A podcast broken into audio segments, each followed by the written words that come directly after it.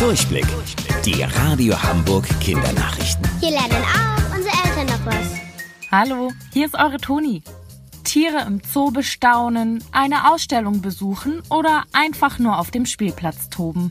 Bisher geht das alles wegen Corona nicht. In den nächsten Wochen soll sich das schon ändern. Darauf hat sich Bundeskanzlerin Angela Merkel letzte Woche mit den Regierungschefs der Bundesländer geeinigt. Wie die Lockerungen jetzt genau umgesetzt werden, müssen sich die Politiker unserer Stadt noch überlegen. Morgen soll es aber von der Hamburger Regierung einen Plan dafür geben.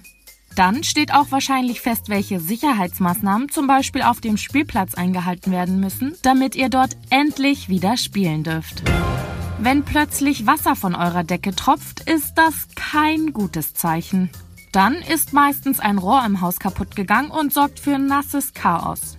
Sowas kann ab und zu mal passieren. Gestern hat die Hamburger Feuerwehr wegen so eines Wasserrohrbruchs einen Anruf aus Wedel bekommen. Als die dann vor Ort waren, gab's aber eine dicke Überraschung. Denn statt einem kaputten Rohr fanden sie in einem Badezimmer eine 50 Zentimeter große Schlange. Die hat sich um den Wasserhahn in einer Badewanne gewickelt und dabei aus Versehen das Wasser angemacht.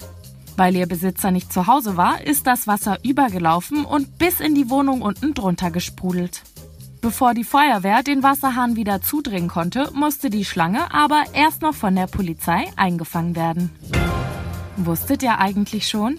Angeberwissen. Der Grund, warum in vielen alten Feuerwehrwachen Wendeltreppen zu finden sind, ist ziemlich lustig. Damals wurden die Feuerwehrwagen nämlich noch von Pferden gezogen.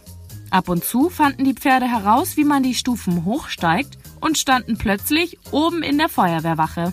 Damit das nicht passiert, wurden dann die runden Treppen eingebaut. Bis später, eure Toni.